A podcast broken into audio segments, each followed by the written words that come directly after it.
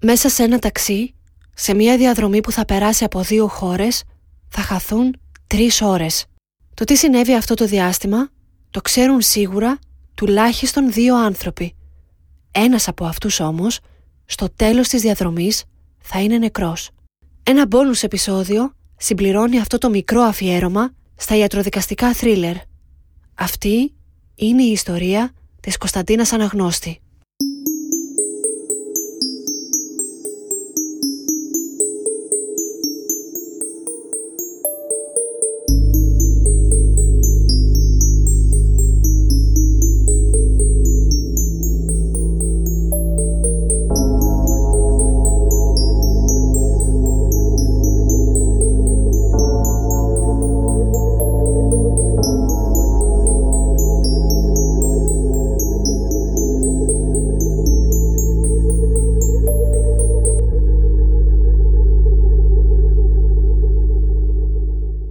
Γεια σας, είμαι η Αθηνά και σας καλωσορίζω σε άλλο ένα επεισόδιο αυτού του podcast το οποίο σας αφηγούμε αληθινά εγκλήματα από όλη την Ελλάδα. Κάθε εβδομάδα ανοίγουμε ένα καινούριο φάκελο δολοφονιών, απαγωγών, εξαφανίσεων, υποθέσεων που γνωρίζετε καλά και άλλων που ίσως ακούτε πρώτη φορά. Μην ξεχάσετε να υποστηρίξετε αυτό το podcast κάνοντας follow ή subscribe σε όποια πλατφόρμα μας ακούτε και ενημερωθείτε πρώτοι για κάθε νέο επεισόδιο. Μπορείτε να μας βρείτε και στο Facebook και στο Instagram μέχρι θανάτου podcast. Σάββατο 15 Νοεμβρίου 2014 Στις 3.30 το μεσημέρι ένα αυτοκίνητο σταματά έξω από το νοσοκομείο των Αγίων 40 στην Αλβανία. Οι γιατροί εκεί παραλαμβάνουν από το όχημα την 15χρονη Κωνσταντίνα Αναγνώστη χωρίς τις αισθήσεις της. Δεν μπορούν να εντοπίσουν τους καρδιακούς της παλμούς δεν βρίσκουν ζωτικές λειτουργίες, δεν υπάρχει αναπνοή. Οι κόρες των ματιών της είναι διασταλμένες, το δέρμα γύρω από το στόμα και την καροτίδα της έχει μπλε απόχρωση, το σώμα της είναι παγωμένο. Φαίνεται να έχει περάσει αρκετή ώρα σε αυτή την κατάσταση, περίπου δύο για την ακρίβεια. Ξεκινούν αμέσως καρδιοναπνευστική αναζωγόνηση στο κορίτσι, χρησιμοποιούν απεινιδωτή, μάσκα για τεχνητή αναπνοή, καρδιακές μαλάξεις, αλλά τίποτα δεν κατάφερε να την επαναφέρει στη ζωή. Απ' έξω, ο Σπύρος, οδηγός ταξί που η μητέρα της Κωνσταντίνας του είχε αναθέσει να την οδηγήσει από τα Ιωάννινα που διαμένει η οικογένεια μέχρι και τους Αγίους 40, θα την ειδοποιήσει τηλεφωνικά ότι κάτι έχει συμβεί.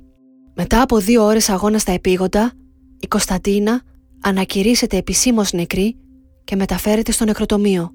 Ο οδηγός φεύγει για το αστυνομικό τμήμα επιτόπου στο οποίο καλείται να καταθέσει.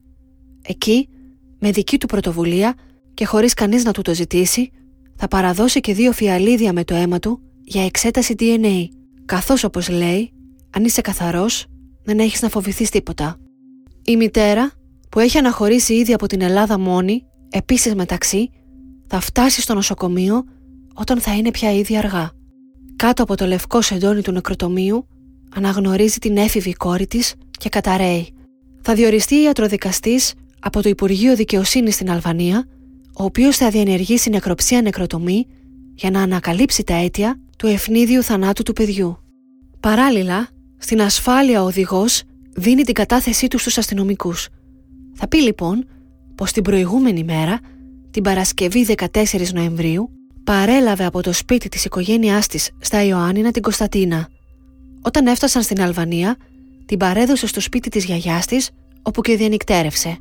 Το επόμενο πρωί, ανήμερα του θανάτου της, την πήγε με το ταξί σε ένα κομμωτήριο που είχε κλείσει ραντεβού να κόψει τα μαλλιά της και μετά σε μια οδοντιατρική κλινική. Το ραντεβού στην κλινική ήταν ο κύριος λόγος που το κορίτσι είχε ταξιδέψει στους Αγίους 40 καθώς θα συναντούσε τον ορθοδοντικό που της είχε βάλει τα σιδεράκια της για να τις τα ρυθμίσει και να τις αλλάξει τα λαστιχάκια. Μια πολύ απλή διαδικασία των 10 λεπτών που κάνει κάθε μήνα τους τελευταίους 9 μήνες. Οι χαμηλότερες τιμές των υπηρεσιών στη γείτονα χώρα και το γεγονός ότι είναι σοφότερο να σε βλέπει πάντα ο ίδιος ορθοδοτικός την ανάγκασαν να κάνει αυτό το ταξίδι των δύο ωρών. Η κατάθεση του οδηγού συνεχίζει. Στις 12.30 η Κωνσταντίνα θα επιβιβαστεί ξανά στο ταξί του μετά το ραντεβού με τον ορθοδοτικό. Θα τη ρωτήσει αν θέλει να φάνε κάτι πριν φύγουν, αλλά εκείνοι θέλει να ξεκινήσουν αμέσως αφού έχει κανονίσει να βγει με τις φίλες της στην Ελλάδα. Θα μιλήσει με τη μαμά της τηλεφωνικά για να την ενημερώσει ότι ξεκινάνε και μετά θα συνδέσει τα ακουστικά της στο κινητό, θα το ακουμπήσει πάνω στο πόδι της και θα βάλει να ακούσει μουσική. Μετά από περίπου 10 λεπτά, στο χωριό Μετόχη, 4 χιλιόμετρα έξω από τους Αγίου Σαράτα, το κινητό θα πέσει από το πόδι της στο πάτωμα. Δεν θα το σηκώσει. Ο Σπύρος θα πει «Κωνσταντίνα το κινητό σου έπεσε». Εκείνη δεν θα τα αποκριθεί. Όταν θα γυρίσει να την κοιτάξει, θα δει πως τα χέρια και τα πόδια της έχουν τεντωθεί με σπασμούς και τα δόντια της θα κροταλίσουν έντονα. Ένας ήχος που δεν θα ξεχάσει ποτέ. Το παιδί θα καταρρεύσει. Το ταξί θα σταματήσει στην άκρη του δρόμου και ο οδηγός θα της ρίξει νερό στο πρόσωπο και θα της κάνει μαλάξεις. Το παιδί συνεχίζει να μην ανταποκρίνεται. Θα αποφασίσει να επιστρέψει στους Αγίους 40 για να την πάει στο νοσοκομείο. Τα 4 χιλιόμετρα απόστασης από το μετόχι ως την πόλη θα τα καλύψει σε τρεις ολόκληρες ώρες. Τρεις μήνες αργότερα βέβαια θα αλλάξει την κατάθεσή του και το χωριό μετόχι θα γίνει πλάκα που βρίσκεται 14 χιλιόμετρα μακριά, προσθέτοντας απλώς άλλο ένα δεκάλεπτο στη διαδρομή. Μετά την ολοκλήρωση της νεκροψίας νεκροτομής, ο Αλβανός ιατροδικαστής θα συναντηθεί με τη μητέρα. Θα την ενημερώσει ότι το παιδί πέθανε από φυσιολογικά αίτια, καθώς εντόπισε στον εγκέφαλό της ανέβρισμα, το οποίο έπαθε ρήξη, οδηγώντας τη σε εγκεφαλική αιμορραγία και ανακοπή. Τη ρώτησε αν η Κωνσταντίνα είχε πρόσφατα παραπονηθεί για επίμονο και δυνατό πονοκέφαλο, καθώς φαίνεται πως περίπου 15 μέρες νωρίτερα έπαθε εγκεφαλικό το οποίο δεν είχε γίνει αντιληπτό. Η μητέρα θα θυμηθεί και θα επιβεβαιώσει πως 10 μέρες νωρίτερα το κορίτσι γύρισε από το σχολείο και διαμαρτυρήθηκε για πονοκέφαλο και πόνο στο μάτι. Το ανέβρισμά της, αυτό το διευρυμένο αιμοφόρο ακείο, ήταν μια ορολογιακή βόμβα που θα μπορούσε να την έχει οδηγήσει στο θάνατο ανα πάσα στιγμή. Έτυχε να γίνει τώρα. Η συντετριμένη οικογένεια θα ξεκινήσει τις διαδικασίες για να μεταφερθεί η έφηβη πίσω στην Ελλάδα και να ταφεί. Αυτή είναι η ιστορία μέχρι εκείνο το σημείο και αν και τραγική ακούγεται απλή. Ο πατέρας θα μάθει τα νέα για το θάνατο του παιδιού του με καθυστέρηση από τον δικό του πατέρα που μένει στα Ιωάννινα και θα χάσει τη γη κάτω από τα πόδια του. Το ζευγάρι έχει αρκετά χρόνια που έχει χωρίσει. Οι δεσμοί έχουν σπάσει μεταξύ τους αλλά και των τεσσάρων παιδιών με τα οποία δεν έχει σχεδόν καμία επαφή. Την Κωνσταντίνα μάλιστα δεν την έχει δει 8 ολόκληρα χρόνια. Η μητέρα μετά το διαζύγιο διεκδίκησε και κέρδισε την επιμέλεια των παιδιών. Μένει μαζί με τον παππού τους στο σπίτι που είναι η ιδιοκτησία του πατέρα, ο οποίος συμμετέχει στην ανατροφή τους όπως φαίνεται μόνο οικονομικά. Ο θάνατος της Κωνσταντίνας όμως θα πυροδοτήσει το ενδιαφέρον του αποξενωμένου πατέρα. Θα καταφτάσει εκτάκτος και εκείνος στο νοσοκομείο της Αλβανίας, θα ζητήσει να ενημερωθεί και θα αποφασίσει να διερευνήσει περαιτέρω τα αίτια του θανάτου της κόρης του. Θα προσφύγει άμεσα στην εισαγγελία Ιωαννίνων και θα καταθέσει αίτημα να σταματήσουν οι διαδικασίες της ταφής. Όπως θα μαθευτεί αργότερα από τον υπεύθυνο του γραφείου τελετών που είχε αναλάβει την κηδεία και παρέλαβε τη σωρό από την Αλβανία για να τη φέρει στην Ελλάδα, το κλίμα ήταν εξαιρετικά περίεργο και ύποπτο από την πρώτη στιγμή. Πέρα από την αναστάτωση που σίγουρα έφερε ο θάνατος του παιδιού, ο οδηγός του ταξί φαινόταν πολύ ανήσυχος. Είπε στον υπεύθυνο που θα οδηγούσε και την νεκροφόρα πως αν τυχόν κάποιος σταματήσει την αυτοκινητοπομπή στο δρόμο προς την Ελλάδα να μην φοβηθεί καθώς θα τον καλύψει εκείνος και μάλιστα ρωτούσε επανειλημμένα ποια είναι η διαδικασία του γραφείου τελετών και αν μπορούν να χρηματίσουν τους εργαζόμενους εκεί για το τι θα γράψουν στα χαρτιά για το σώμα του παιδιού. Όλα αυτά για τον άνθρωπο ήταν και ακατανόητα και ύποπτα. Το μεσημέρι της Δευτέρας, στα Ιωάννινα πια, μία ώρα πριν την κηδεία, περιπολικό της αστυνομίας θα φτάσει στο γραφείο κηδιών και θα ενημερώσει ότι υπάρχει εισαγγελική παρέμβαση για πλήρη πάυση των ετοιμασιών και της ταφής. Το σώμα θα παραλάβει τώρα εκ μέρους του πατέρα και της εισαγγελίας ο αξιόλογος ιατροδικαστής Θεόδωρος Βουγιουκλάκης, καθηγητής της Ιατρικής Σχολής Ιωαννίνων. Αυτά που θα διαρρεύσουν θα συγκλονίσουν το Πανελλήνιο. Οι λεπτομέρειες της εξέτασης θυμίζουν αυτά τα παραπλανητικά ψεύτικα άρθρα που περνάνε μερικές φορές από το timeline μας στο facebook. όμως αυτή η είδηση είναι πέρα για πέρα αληθινή. Από το σώμα της Κωνσταντίνας λείπουν πολλά από τα όργανα. Λείπει η μήτρα της, ο τράχυλος, η επιγλωτίδα, ο λάριγκας, η τραχεία και ο εγκέφαλός της. Και έτσι το θρίλερ ξεκινά. Η διέστηση του πατέρα θα βγει αληθινή. Ως αιτία θανάτου, με δεδομένο ότι λείπουν τόσα όργανα και δεν μπορεί να βγάλει ασφαλές συμπέρασμα, ο κύριος Βουγιουκλάκης ορίζει την καρδιακή ανακοπή συνεπία μεγάλης απώλειας αίματος, πιθανά κατά τη διάρκεια κάποιας ιατρικής επέμβασης. Ποιας ιατρικής επέμβασης όμως; Το παιδί πήγε μόνο στον ορθοδοντικό. Η κλινική θα επιβεβαιώσει ότι δεν έγινε καμία ιατρική επέμβαση πέρα από ένα απλό σφίξιμο στα σιδεράκια της κοπέλας που κράτησε μόνο λίγα λεπτά. Καμία ουσία ή φάρμακο δεν χορηγήθηκε στο παιδί. Αμέσως ξεκινά έρευνα για το τι έχει συμβεί. Η μητέρα δηλώνει ότι επικοινώνησε με τον Αλβανό ιατροδικαστή για να μάθει γιατί λείπουν τα όργανα του παιδιού και πού βρίσκονται. Εκείνος θα της πει πως έτσι είναι οι διαδικασίες στη χώρα. Τα όργανα αφαιρούνται για να εξεταστούν και δεν ξαναμπαίνουν μέσα. Οι κακές συνθήκες του νοσοκομείου εκεί επηρεάζουν αρνητικά τις εργασίες. Όπως θα πει χαρακτηριστικά, δεν έχουν ούτε μικροσκόπιο. Στην Ελλάδα, τα σπλάχνα αφού αφαιρεθούν από το σώμα ή ξαναμπαίνουν μέσα πριν ραφτεί ή συνοδεύουν το σώμα σε ειδική συσκευασία. Η μητέρα καλύπτεται από τις απαντήσεις του. Θέλει απλά να θάψει το παιδί της. Ο πατέρας δεν μπορεί να δεχτεί τις εξηγήσεις που δίνονται από την υπηρεσία στην Αλβανία. Είναι πολλά αυτά που δεν του κολλάνε. Οι χαμένες ώρες, η συμπεριφορά και ο ρόλος του ταξιτζή. Θα ζητήσει να λάβει τα όργανα του παιδιού. Δεν τα βρίσκουν. Το μόνο που έχει απομείνει είναι οι ειδικές φέτες στις οποίες αναφερθήκαμε και στο προηγούμενο επεισόδιο, τα ιστοτεμάχια. Το πρώτο ιστοτεμάχιο από τη Μήτρα θα φτάσει στην Ελλάδα. Μια ομάδα ειδικών με επικεφαλής τον ειδικό ιατροδικαστή Δημήτρη Γαλεντέρη, ο οποίος θα αναλάβει την υπόθεση ως τεχνικός σύμβουλος μέχρι και σήμερα, θα εξετάσουν το δείγμα που δίνει την εικόνα μιας μήτρας διαλυμένης. Είναι τόσο κακή η ποιότητα του δείγματος όμως, που δεν μπορούν οι ειδικοί ούτε DNA να εξάγουν. Ζητάνε δεύτερο στο τεμάχιο. Το δεύτερο είναι από μία μήτρα σε εξαιρετική κατάσταση. Αλλά και αυτό το δείγμα είναι αδύνατο να επαληθευθεί ότι ανήκει στην Κωνσταντίνα. Όσο προχωράει η έρευνα, τόσο χαλάει το αφήγημα. Ο πατέρας έχει μία φοβερή υποψία. Μία υποψία η οποία διατυπώνεται εμέσως και από τους τεχνικούς σύμβουλους. Η Κωνσταντίνα είχε άλλο λόγο να πάει στην Αλβανία εκείνο το Σάββατο. Έναν λόγο που έπρεπε πάση θυσία να μείνει μυστικός. Ίσως σε αυτές τις τρεις χαμένες ώρες η ανήλικη επισκέφτηκε κάποια άλλη κλινική στην οποία υποβλήθηκε σε ιατρική επέμβαση που πήγε πολύ λάθος. Ο πατέρας θα αποφασίσει να επισκεφτεί αυτοπροσώπως τον υπεύθυνο ιατροδικαστή στην Αλβανία, τον ίδιο που έκανε την εξέταση, ο οποίος απροσδόκητα θα επιβεβαιώσει ανεπίσημα τις υποψίες του.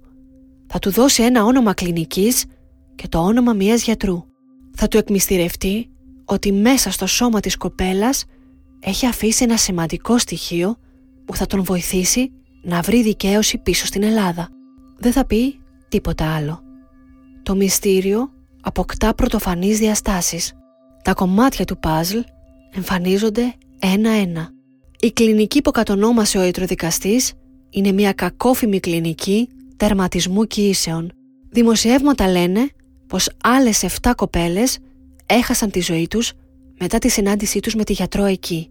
Καμία οικογένεια δεν έκανε παράπονα μέχρι την υπόθεση της Κωνσταντίνας μετά την οποία η κλινική έβαλε λουκέτο. Μία Ελληνίδα, καθηγήτρια τοξικολογίας, θα εντοπίσει το μοναδικό στοιχείο που μπορεί να προσφέρει το σώμα της Κωνσταντίνας. Τα ούρα που συλλέγονται μέσα από την ουροδόχο κίστη της θα σταλούν για τοξικολογικές εξετάσεις. Η ουσία που θα βρεθεί εκεί θα βάλει φωτιά στην υπόθεση. Λιδοκαΐνη. Να και αυτό το κομμάτι του παζλ. Η λιδοκαΐνη είναι μια αναισθητική και αναλγητική ουσία. Χορηγείται είτε ως περιοχική αναισθησία για επεμβάσεις που θέλουν κάτι παραπάνω από τοπική αναισθησία αλλά κάτι λιγότερο από ολική είτε μετεγχειρητικά για να περιορίσει τον πόνο. Όπως και να έχει, είναι μια ουσία που δεν είχε καμία δουλειά να βρίσκεται εκεί, πόσο μάλλον σε ποσότητα τρεις φορές παραπάνω από το επιτρεπτό. Από το νοσοκομείο της Αλβανίας θα ισχυριστούν ότι χορήγησαν λιδοκαΐνη κατά τη διάρκεια των προσπαθειών ανάνυψης. Αυτό όμως δεν μπορεί να ισχύει για δύο λόγους. Πρώτον, η λιδοκαΐνη δεν έχει νόημα να δοθεί σε αυτό το στάδιο χωρίς δύο άλλες ούσιες, την ατροπίνη και την αδρεναλίνη, ουσίες οι οποίες δεν βρέθηκαν στα ούρα του παιδιού. Και δεύτερον, η λιδοκαΐνη βρέθηκε στα ούρα, που σημαίνει ότι χορηγήθηκε όσο ο οργανισμός του παιδιού ήταν σε υγιή κατάσταση και λειτουργία, ικανός να μεταβολήσει την ουσία, να την περάσει από τα νεφρά και να καταλήξει στην ουροδόχο κίστη. Η Κωνσταντίνα ήταν ζωντανή και καλά, όχι νεκρή στο νοσοκομείο. Πέραν πάσης αμφιβολίας, της δόθηκε ως αναισθητικό για κάποια επέμβαση. Τώρα η υπόθεση θα γίνει ξεκάθαρη για όσους αρνούνται να πιστέψουν την εκδοχή του οδηγού ταξί και κατ' επέκταση της μητέρας. Το σώμα της μικρής Κωνσταντίνας θα μιλήσει με ό,τι του έχει απομείνει. Σύμφωνα με τα στοιχεία και τη θεωρία που θα παρουσιάσει ο πατέρας, το κορίτσι ήταν έκαιος. Επισκέφτηκε με την κάλυψη της μητέρας και τη βοήθεια του οδηγού Σπύρου το κομμωτήριο, την οδοντιατρική κλινική και μετά την κλινική όπου και θα τερμάτιζε την κοίησή της. Εκεί προετοιμάζουν τη 15χρονη για την επέμβαση και της χορηγούν το αναισθητικό λιδοκαΐνη σε πολύ υψηλή ποσότητα. Κατά τη διάρκεια της απόξεσης κάτι πάει πολύ στραβά. Όπως θα αποκαλύψει ο Ντού Επιέτρα, ο πρόεδρος του Αλβανικού Συλλόγου Δικηγόρων κατά της διαφθοράς, σε συνομιλία του με δημοσιογράφο της εκπομπής Αλήθειες με τη Ζήνα, είναι πιθανό το λάθος να έγινε επειδή η γιατρός εμπιστεύτηκε τα λεγόμενα της μητέρας για τις εβδομάδες κοίησης και δεν έκανε υπέρηχο να το διαπιστώσει η ίδια. Η Κωνσταντίνα θα αρχίσει να αιμορραγεί αγατάσχετα. Θα προχωρήσουν σε διασωλήνωσή της μια διαδικασία που αφήνει κακώσει στη γλώσσα, το λάριγκα και την τραχεία. Παρά τις προσπάθειες, το κορίτσι δεν θα επιζήσει. Κάποιος από την κλινική καλεί με το κινητό της κοπέλας τον οδηγό και του ζητάει να έρθει. Μία κλίση που συμπεριλαμβάνεται στη δικογραφία. Νεκρή θα παραλυφθεί από τον οδηγό, ο οποίος θα τη μεταφέρει στο νοσοκομείο. Οι εφημερεύοντες γιατροί δεν θα καταφέρουν να αλλάξουν την τραγική κατάληξη. Στην νεκροτομή που θα ακολουθήσει θα αφαιρεθούν όλα τα όργανα που μπορούν να μαρτυρήσουν την αλήθεια. Μήτρα, τράχυλος, επιγλωτίδα, λάρικας, τραχεία. Στον εγκέφαλο θα φορτώσουν όλο το φταίξιμο, οπότε θα αφαιρεθεί και αυτός.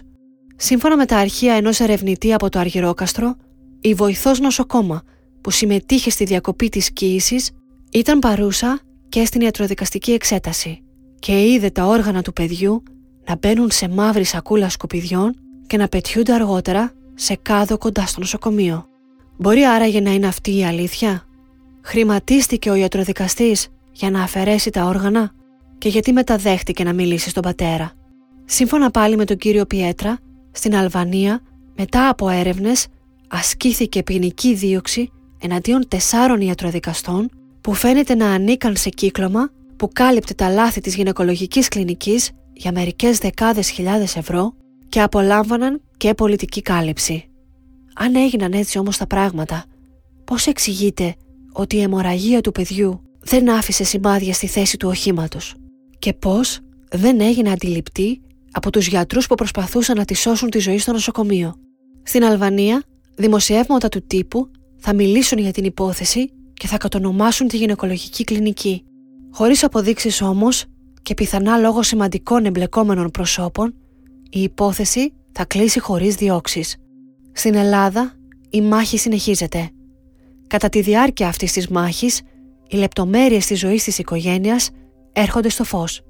Η μητέρα, μετά το διαζύγιο, θα στείλει την Κωνσταντίνα σε μια ειδική δομή φιλοξενίας στα Ιωάννινα, όπου ήδη βρίσκεται και η μεγαλύτερη αδερφή της.